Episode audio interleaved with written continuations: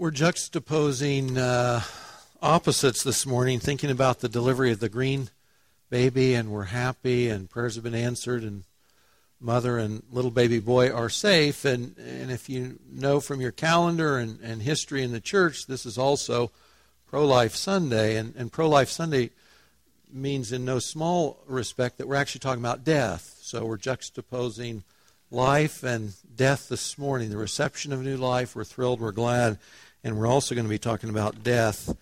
42 years ago, on January 22nd of this year, from 1973, the United States Supreme Court ruled in Roe v. Wade essentially that the unborn child in the womb had no legal right to exist. There were some restrictions.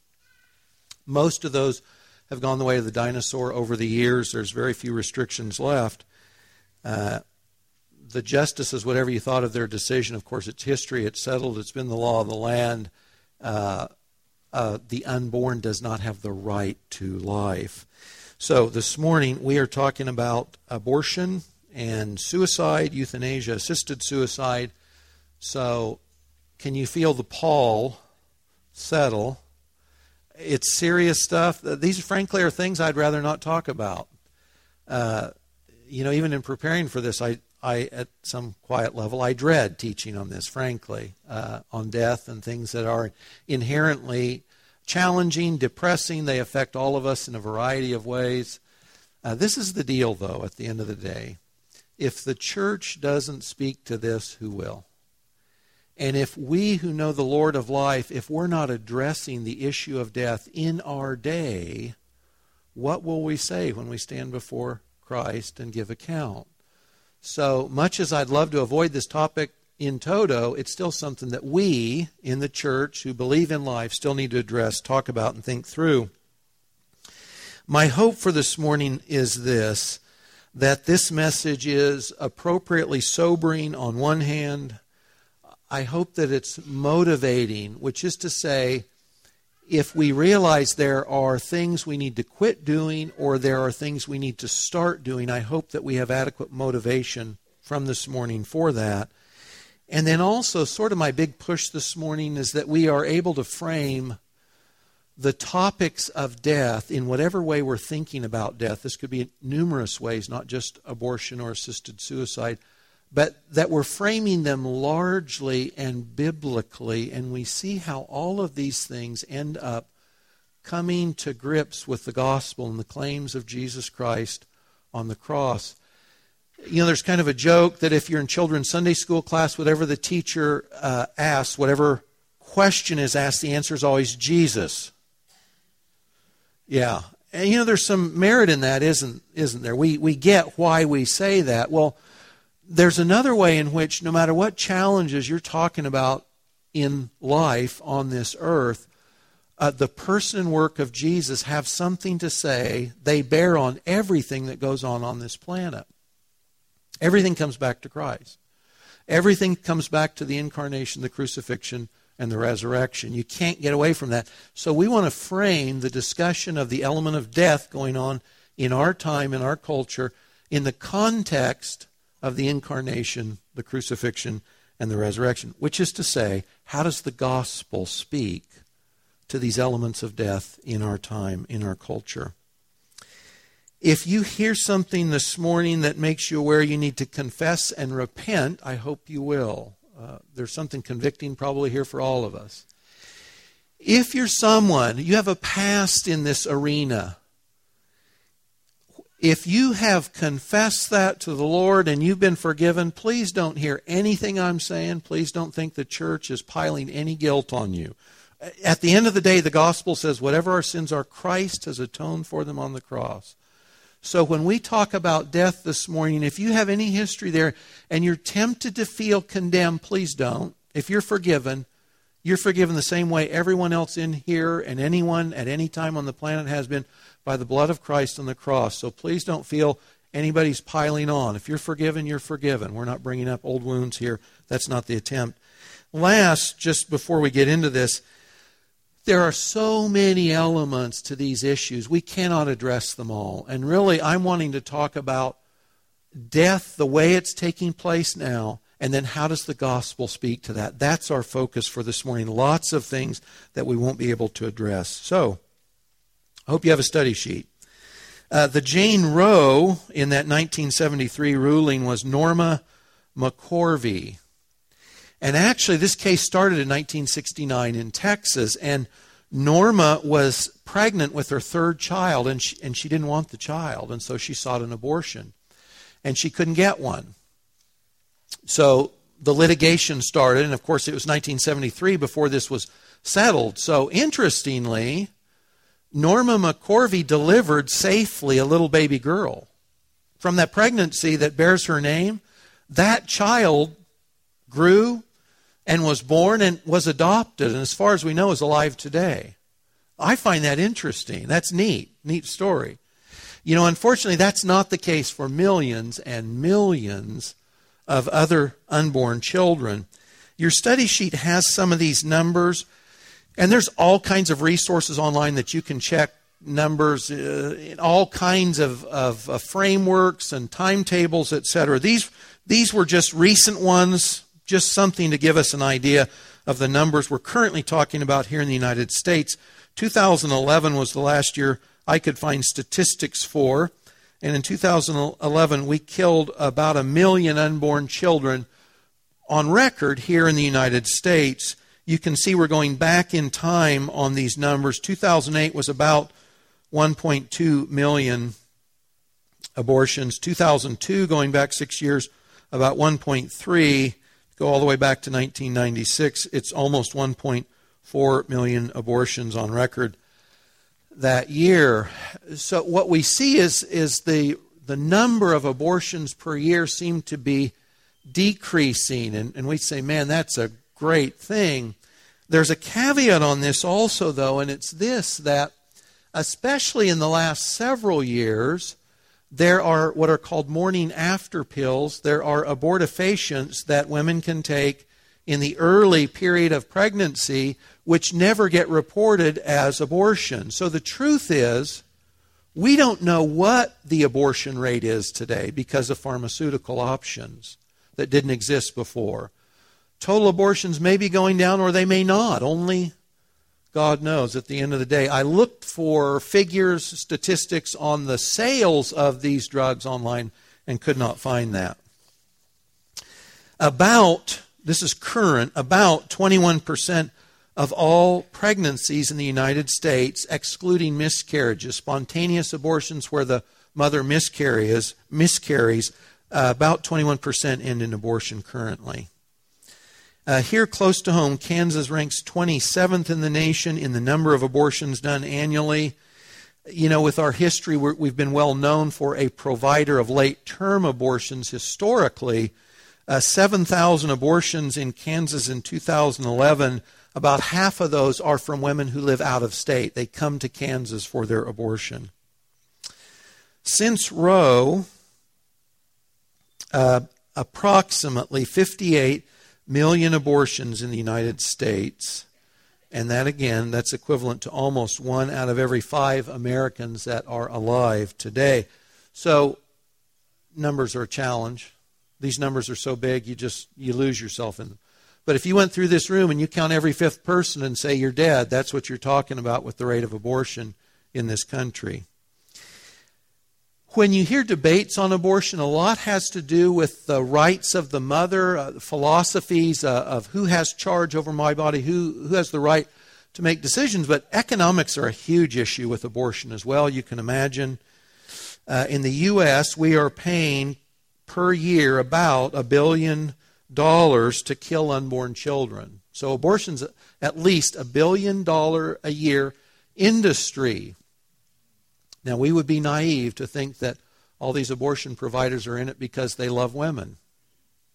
There's a lot of money to be made here a billion dollars a year on abortions. In contrast to that, and this is just for a contrast, just to say, so we're spending a billion a year to kill unborn children. The U.S. government alone, just the U.S. government, not uh, private foundations, not other international groups, not other countries, the U.S. government alone spends 5 billion a year on cancer research to save the lives of about 8 million people who die a year by cancer. So juxtapose those. So we'll spend 5 billion a year in order to save 8 million people per year and we'll throw in a billion a year to kill a million children a year. So this ends up, you say, who defines the value of a life? I mean, in this time and place, the value of a life is an economic and a political decision. In our culture, the value of a life is not determined by the life. It's determined by the people who say you have value or you don't. And we base that on economics, politics, and, and personal convenience as well, obviously. Uh, pursuing the depressing state of things here, okay? When we talk about this, we usually talk about it in terms of the United States because it's where we live. It's our backyard, and that's appropriate. But this is not a problem endemic only to our backyard in the United States. This is a human problem. Death is an equal opportunity employer, and guys, it is rife across the globe. The World Health Organization estimates 40 to 50 million abortions worldwide every year. 40 to 50 million worldwide. Again, think of that with cancer. About 8 million people a year die that we'd love to keep alive because we're paying for the research, but at the same time, we're killing 40 to 50 million. Uh, I'm using China, not picking on China, by the way. This, some of this data, it's, it's what data is available, right? I'm, I'm not picking on China when I share this. Abortion has been a state policy for China for decades as population control. Everyone knows probably they have had a one child policy for a long, long time. Because it's a communist government, the data on this is hard to collect, but the guesstimate is that in the last 40 years, 336 million Chinese babies have been killed in abortion. Now, China's the biggest country in the world today by population. It's about 1.3 billion. That's one fourth of the current Chinese population. Since 1980, total abortions worldwide are estimated at 1.3 billion. Unborn children killed, intentionally killed. So that's almost 20% of the world population today you guys probably heard this, the king of communism, Joseph Stalin, is reputed to be the origin of this quote A single death is a tragedy, a million deaths is a statistic. You know, and that's the danger when you talk about this. Guys, seriously, mentally or emotionally, how do you get your mind or your arms around a billion children killed intentionally? You, I can't get there. You know, to God, every one of these is an individual created in the image of God with intrinsic worth and integrity. Someone that we would want to help. But we've killed that many children, pretty good guesstimate, in the last 40 years or so. Switching gears, but staying on the topic of death, We live in a death loving world, guys. That's where this comes from, one way or another. We'll get there in a minute. Brittany Maynard. Has everyone here heard of Brittany Maynard last year? Would have been hard not to. So, Brittany became the face of assisted suicide last year. And you know, if you saw the pictures, if you read the blogs, whatever, this is a young woman, 29 years old, attractive, vivacious looking young woman and she told the world, I've got cancer and I know I'm going to die. And she'd had a surgery, brain cancer, uh, glioblastoma. She'd had a surgery. They'd taken the cancer out. It came back with a vengeance. She was having seizures, one thing and another. And she's told by her physicians, this is what your life to the point of death is going to look like. And so she blogged to the world, uh, This is my life. I don't like it. Uh, I'm going to choose to go out my own way, at my own hand, in my own time. November 1st, 2014, I'm going to end my life. And so she finished her bucket list. She did some travel, saw the Grand Canyon, some other things. She moved to the state of Oregon, in which assisted suicide is legal. And she ended her life on November 1st, the evening of November 1st we, we would be heartless for sure. I'm using her because she was in the news and her face is out there and people are talking about this issue related to Brittany. I am not heartless towards Brittany. Who wouldn't be sympathetic towards anyone in this situation? You're dying and it's going to be really hard. And there's not much you can do about it. So please don't misunderstand. I'm empathetic, I'm sympathetic, and we should be too. But as we think about this, death by our own hand, this is where there's all kinds of elements again here that we're not touching on, but a key element here for me, and again, this ends up at the gospel, is who gives you and I the authority and the right to end our own life? See, for me, at some level, suicide, assisted or otherwise, is an issue of authority. By what right do I end my own life? This raises the question, of course, uh, to whom do I owe allegiance? Is there anyone greater than me? Is there anyone above me to whom I must answer? Suicide begs the question who owns us and to whom will I answer? So, if I'm an atheist, I say essentially, uh, there's no God, and so I'm the God of my own life. So I am free, morally and otherwise, to choose how I go out and when, because I don't answer to someone higher. I am my own God. I'm the captain of my fate, I'm the master of my soul. Now, if I'm thoughtful, I might be considerate of others as to when and how I end my life, as I assume she was. But it's not because I give account to them if I'm an atheist.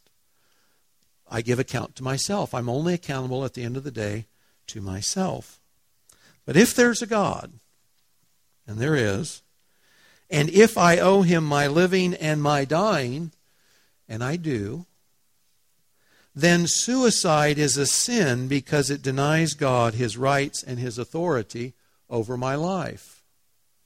That's where I land on suicide, whatever stripe you color it. The scripture's clear on this. Uh, Job 33 4 says, The Spirit of God made me, the breath of the Almighty has given me life.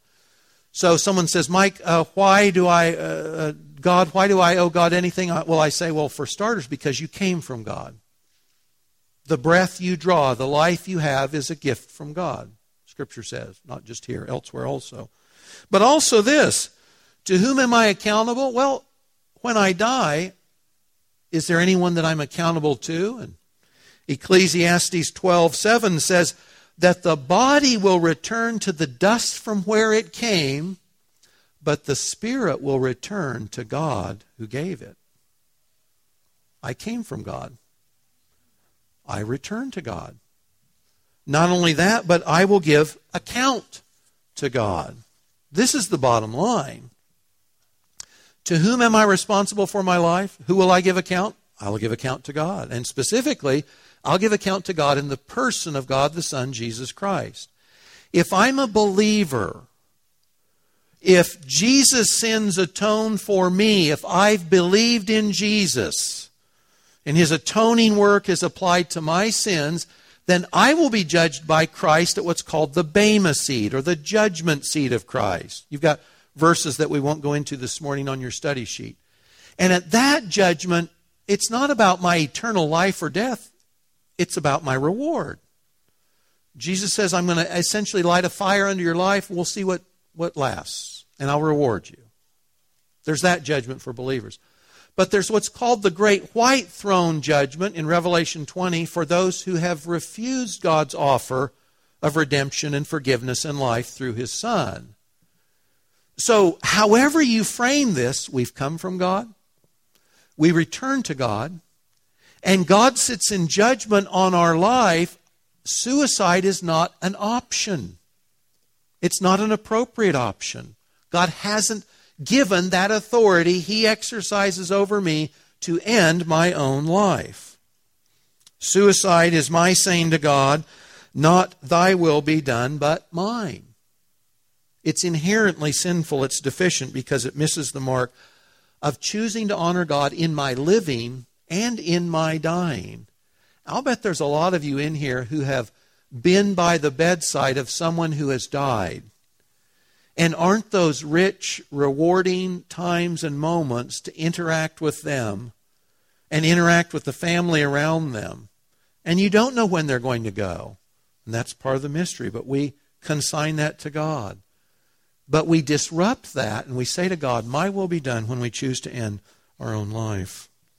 So, death is normal in our life. Death is normal. The experience of death, our choice of death. So, the question becomes how do we get here? Why, in a culture and a time in which we, on one hand, would say, man, we love life, how can we love death so much that there's so much of it around at our own hand? Not just incidental, not accidental, not just wars. Why is there so much death around if, in fact, we love life? This leads us to the gospel. In Acts 3, in the early church, uh, Jesus had resurrected. The Holy Spirit had come in Acts chapter 2, empowered the fledgling church. And in Acts chapter 3, Peter and John are walking up the steps to the temple there in Jerusalem. They're going to church. And as they do, they see a guy who's being carried up. He's lame. He's been lame a long time. And he's being set there because he'll beg alms, charity, from those religious people who are probably likely to give him a handout. And so he looks at Peter, their eyes connect, and he says, I don't have silver, I don't have I don't have any money to give you, but I have something else. And he says, In the name of Jesus of Nazareth, get up and walk. The guy not only gets up and walks, he's dancing around. Now, he's been a fixture at the temple. When this guy's dancing around, you better bet it makes a scene. And everybody sees him, and they know. And they look at Peter like he is a miracle worker. And on one hand, he is, but he says, guys, it's not me. This is through Jesus of Nazareth. And as he's talking to them, he says, starting at verse 13, and I'm reading here from the NASB, he says, The God of Abraham, Isaac, and Jacob, the God of our fathers, has glorified his servant Jesus, the one whom you delivered and disowned in the presence of Pilate, when he had decided to release him. You disowned the holy and righteous one and asked for a murderer to be granted to you, but put to death the Prince of Life, the one whom God raised from the dead, a fact to which we are witnesses. Now, this is the key. You disowned the holy and righteous one. You asked for a murderer, that's Barabbas, to be granted to you, and you put to death the Prince of Life. Why is there so much death in the world? Because 2,000 years ago we asked for murder, and we got it. 2,000 years ago, represented by both God's covenant people Israel the Gentiles, which is most of us, represented by the Romans, we put to death, Peter says, the Prince of Life. Why do we live in a death loving culture? Because we've rejected the Prince of Life. Now, that term gets translated a number of different ways.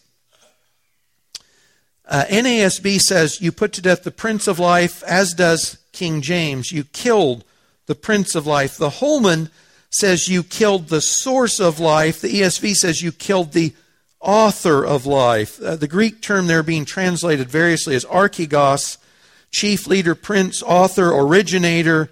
It's used three other times in the New Testament. Leader, ruler, captain, founder. So, Peter says, we live in the world that put to death the prince, the source, the author, the leader, the chief, the originator, and the captain of life. That's the world we live in. That's the culture we live in. We live in a world that rejected life in the person of the Prince of Life. The world examined the author of life and found him wanting and so hateful that we crucified him. We killed the Prince of Life. We murdered the Lord of Life. And again, put all this in perspective. This is the umbrella under which we need to understand things like abortion or suicide. Jesus was and is God Himself, creator of all and all life, and we said we prefer death. Jesus was absolutely holy, absolutely all and everything He should have been, and we said we find you wanting. You're not what we want. Jesus was absolutely innocent. He never sinned. He never fell short morally, ethically, omission, or commission, and we declared him deficient. With this as the overarching rule of earth, is it any wonder that lives of any sort, any stripe, are not sacred? You see how this goes? If we the race of humanity, if we put to death the author, the source, the prince, the captain of life, what life is in and of itself safe on this planet? Friends, no one is safe. The essence, the epitome of life itself, we crucified. Therefore, no life is inherently safe on this planet. That's why there's so much death. The human race said, we'll take a murderer, and we got murder. And we've got death because we put to death the Prince of Life. Life and death are arbitrary now. There's no way, there's no fixed standard of value. If the epitome of life itself has been rejected, there's no fixed standard to assign value to your life or mine to the born or to the unborn. There's no standard left. It's a fickle choice based on who we belong to or when. Jesus said this in Luke 23 31. This is just before uh, his rejection. This is related to him being rejected and crucified. He said, If they do these things when the tree is green, what will happen when it's dead or brown? And the thinking is, the world has seen me face to face. They've heard my words of life, they've seen my attesting miracles, and they have rejected me. If they'll do this in my physical presence, look out when I'm gone because it's going to get worse, not better. The Prince of Life in his person has been rejected. The future is worse.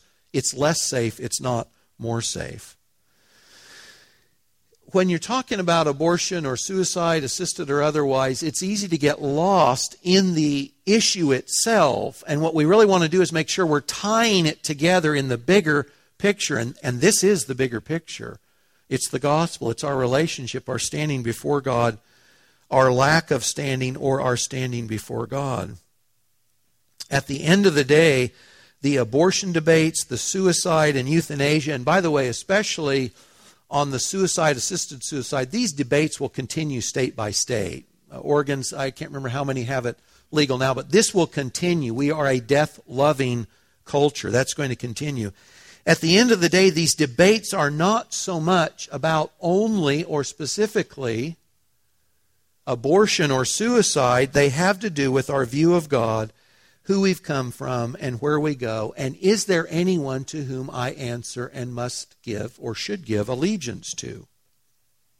Is there a God? Which claimant is God? And on what basis do we make that determination? And of course, this is why I say this stuff always ends up tying into the message of the gospel.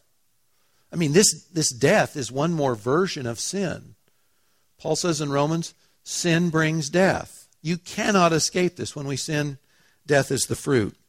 At the end of the day, the slaughter of the innocents is the proclamation and reception of the gospel. That is, that's where when we talk about abortion or suicide, that's where we as Christians have to go.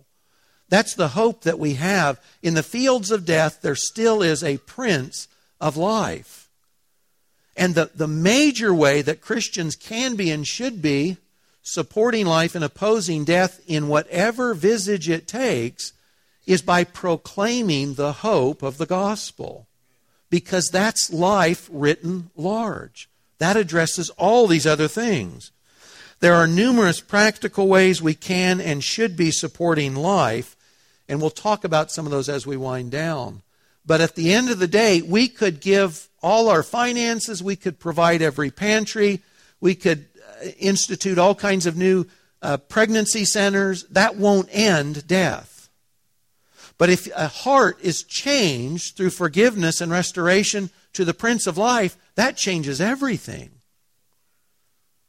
If the Prince of Life is your Prince, you love life in whatever form it exists. No one has to convince you. It's because that's where your heart has gone. When we renounce the spirit of death and murder in the father of lies, then all life becomes valuable. We're following the Prince or the Lord of life. When I understand that all humanity bears the image of God, and that through the gospel, through Christ's person and work, we're being restored, then I have God's view of life. That each person is his image bearer. I mean, and think of it like this in the creation account, God stamps his image on all of humanity. But then also in Jesus' atoning sacrifice, God says again, I value you, I value one and all. That's reiterated. Not just do we bear his image, but Christ died for our sins, one and all. There's going to be a time Uh, when Jesus, King Jesus, is ruling over the new heavens and the new earth and there's no death, and there's no sorrow, and all the tears are wiped away from the former things. They're all done. And everything and everyone is all that it should be. But until then, we should be doing, as those who belong and believe in the Prince of Life, we should be all that we can be doing to advance Christ's cause in the cause of life. There's practical ways, but ultimately we're really talking about the proclamation of the gospel itself. Abortion says the unborn isn't human, or if they are human, and some abortionists are willing to concede this, yes, it's a baby, yes, it's a person. Even if we acknowledge that they're not deserving of life, the gospel says God loved the world and sent his son for the world. And friends, the world is, is humanity, it's everyone in it, it doesn't exclude anyone. Abortion says, I don't owe the unborn anything. The gospel compels me to love my neighbors and all of my neighbors, born and unborn. Suicide says, I am my own God. The gospel declares there is one God, the Father, all things exist for him, and one Lord Jesus Christ, and all things exist for him. On application, the, the most important thing you and I could ever do, and I trust most of us in this room already have, if you haven't, the first thing that any of us can do towards the cause of life is to personally repent of our own independence from God and confess Christ as Savior. It's to come under the righteous, life giving rule of the Prince of Life. If, if you haven't done that, you may do all kinds of things that you consider good works in this life, and you'll be separated from the Prince of Life forever. The first thing, any of us, if we want to love life, the first thing we need to do is say, Lord, I'm sorry for my independence from you, the Lord of all life. And I see in Jesus a Savior. And I believe in Him. I entrust myself to Him. That's the first thing. Paul talks about obedience of faith in Romans 1, verse 5. Paul says in Acts 17:30, I think that God commands all men everywhere to repent and to believe. That's the beginning of life for all of us to repent of our own sin and independence and accept the free forgiveness we have through Christ. Second, repent of our own murderous, hateful thoughts, attitudes, words, and actions. You might say, Mike, I've never had an abortion. I'm glad. You might say, I've never killed anyone. I'm glad. How does this apply to me? You know, Kent's been taking us through the Sermon on the Mount. Matthew 5, Jesus says, Murder, death begins not in my hands, it begins in my heart. So, guys, for us, eh, we're living under the rule of the Prince of Life. That's great. But you and I, certainly from time to time, do we not entertain murder, death, in our hearts, in our thoughts, in our attitudes, if not in our actions? We need to repent of those if we're going to be effective in telling others there's a hope there's purpose in life, there's joy, there's peace. I can't do that while I'm entertaining bitterness or unforgiveness or hatred or murder towards You wouldn't believe this, but sometimes we have hold those things towards brothers and sisters in Christ. It's probably never happened to anyone else in this room. Or towards other people who aren't Christians. Listen, this applies to pro abortionists too. You can't hold hatred in your heart. We live in a time in which the grace of God is being poured out and the sun is rising on the wicked and the just. We can't hold hatred in our heart as Christians. Repent of past participation in abortions. And when I say this, I don't just mean if you're a woman who's had an abortion and you've never made that right with the Lord.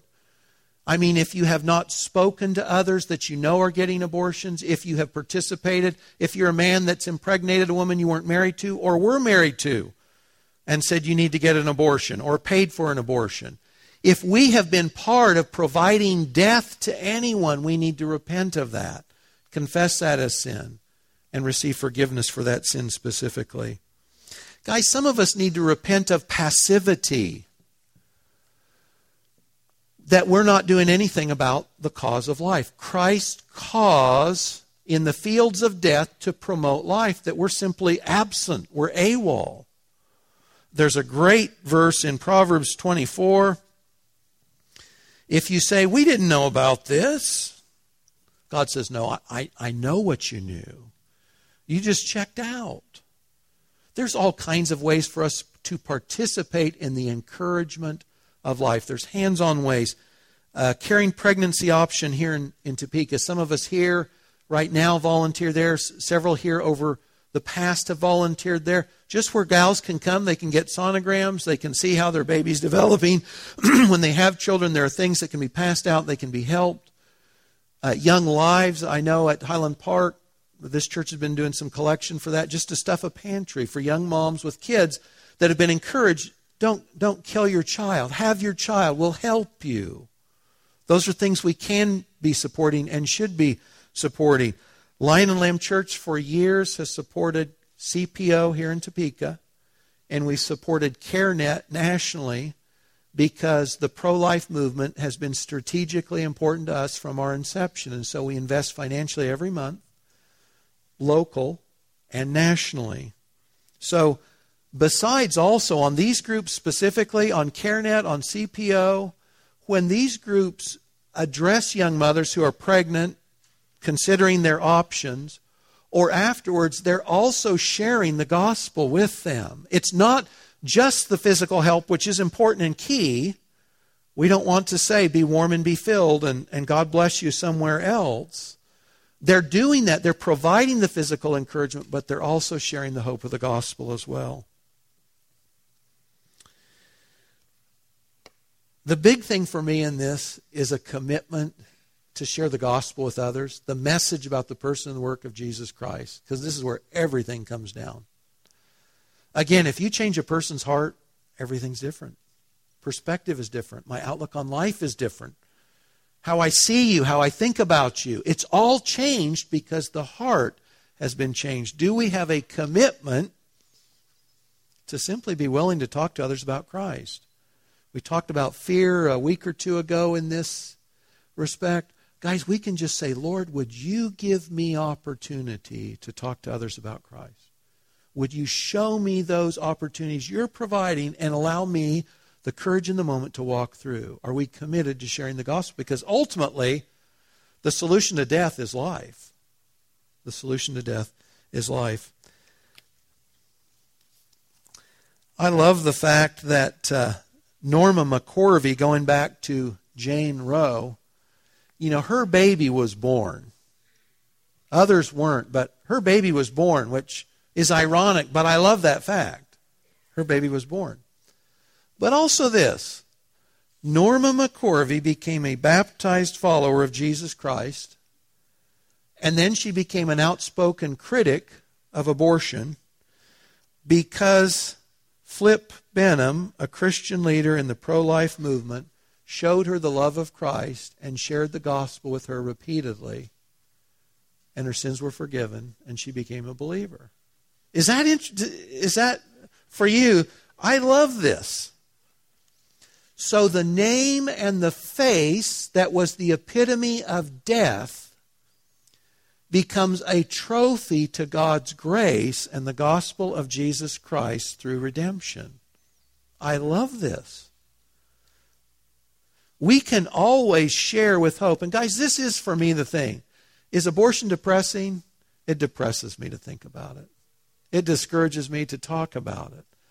The hope isn't in abortion or death. The hope is that there is a Prince of Life. And that prince who was rejected by our race and killed didn't stay dead. He rose gloriously from the dead, and that Prince of Life is giving life today. And we get to participate in that when we're simply faithful to share the gospel of the grace of God, the person and the work of Christ with others. And you, we'll never know, right?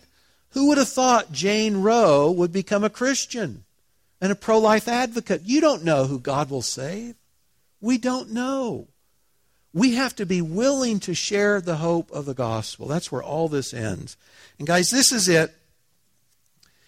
Um, if it's dependent on us, if life is dependent on us, we're in trouble, right? Can't get there. But Paul says in 2 Corinthians 10, this is not on your study sheet, the weapons of our warfare, they're not carnal. They're not worldly. They're not dependent on your strength and your ability and your rhetoric and mine. Paul says the weapons of our warfare, they're powerful. They're mighty in God. And you know the chief weapon we have? It's the gospel. It's the message about who is Jesus and what has he done on our behalf.